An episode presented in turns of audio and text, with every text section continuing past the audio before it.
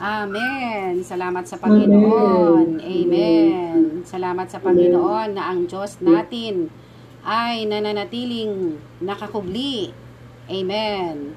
Pero patuloy pa rin naman siyang kumikilos, gumagawa. Amen. Hindi nga lang natin nakikita. Amen. Uh, yung history ng mga anak na Israel sa katunayan ay kasaysayan din po natin mga kapatid. Amen.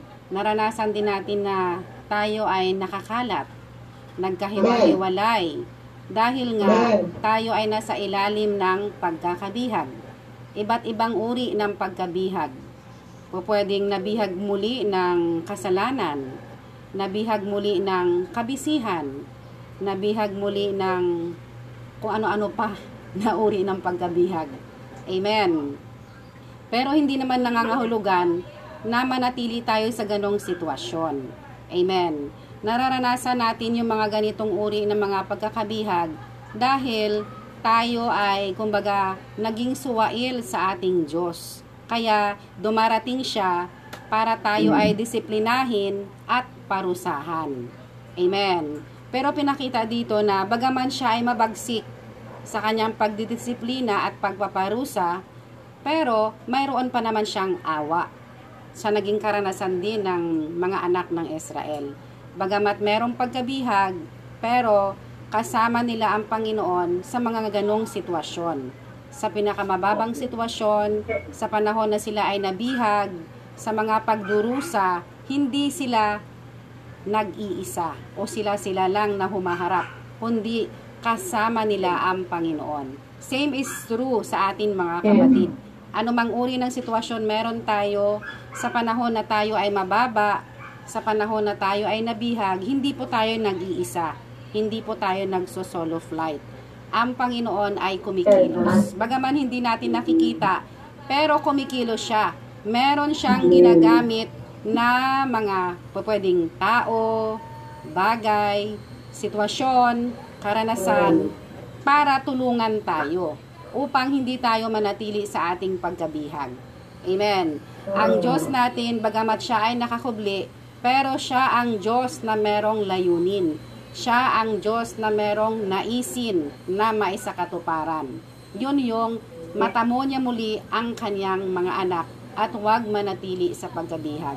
Kaya kung i-recall natin ang ating story, mula pa itinatag ang sanlibutan, sa panahon na tayo ay isinilang, sa ating mga magulang, saan mang lugar yon, kailan man yon, sa panahon na tayo ay nag-aaral, nakapagtapos, nakapagtrabaho, nakapag-asawa, hanggang ngayon na, makita natin, our God is hidden. Amen. Soberano niya na isinasaayos ang lahat. Kaya nandyan yung Romans, di po ba, na binabanggit lagi na all things work together for our good. Amen. Amen. Kaya, purihin natin. Wala tayong ibang masasabi or masasambit, kundi purihin ka, Panginoon.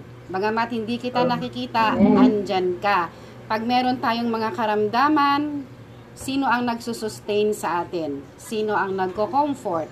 Or sino ang nagbibigay sa atin ng kagalingan? Di ba siya rin? Kung hindi siya mismo yung nagpapakita na isa, meron siyang taong gagamitin. Maging kapag tayo ay nawala sa buhay eklesiya, may mga tao siyang gagamitin para tayo ay maibalik. Maibalik ang ating first love tungo sa Kanya. Amen. Kaya, it's really a love story between God and man. Ito yung pinaka-goal niya. Salamat sa Panginoon. Manatili lamang tayo na nag enjoy sa Kanya. Ano man ang ating sitwasyon sa kasalukuyan, lalong-lalo na, katatapos lang na, di ba? One month na, Sister Au, no? Na nawala sa atin si Brother Manny. Kalagang masasabi natin, all things work together for our good.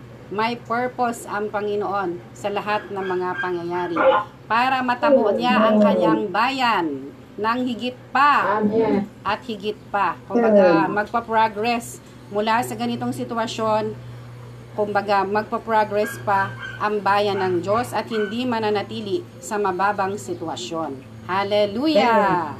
Amen. Amen. Amen.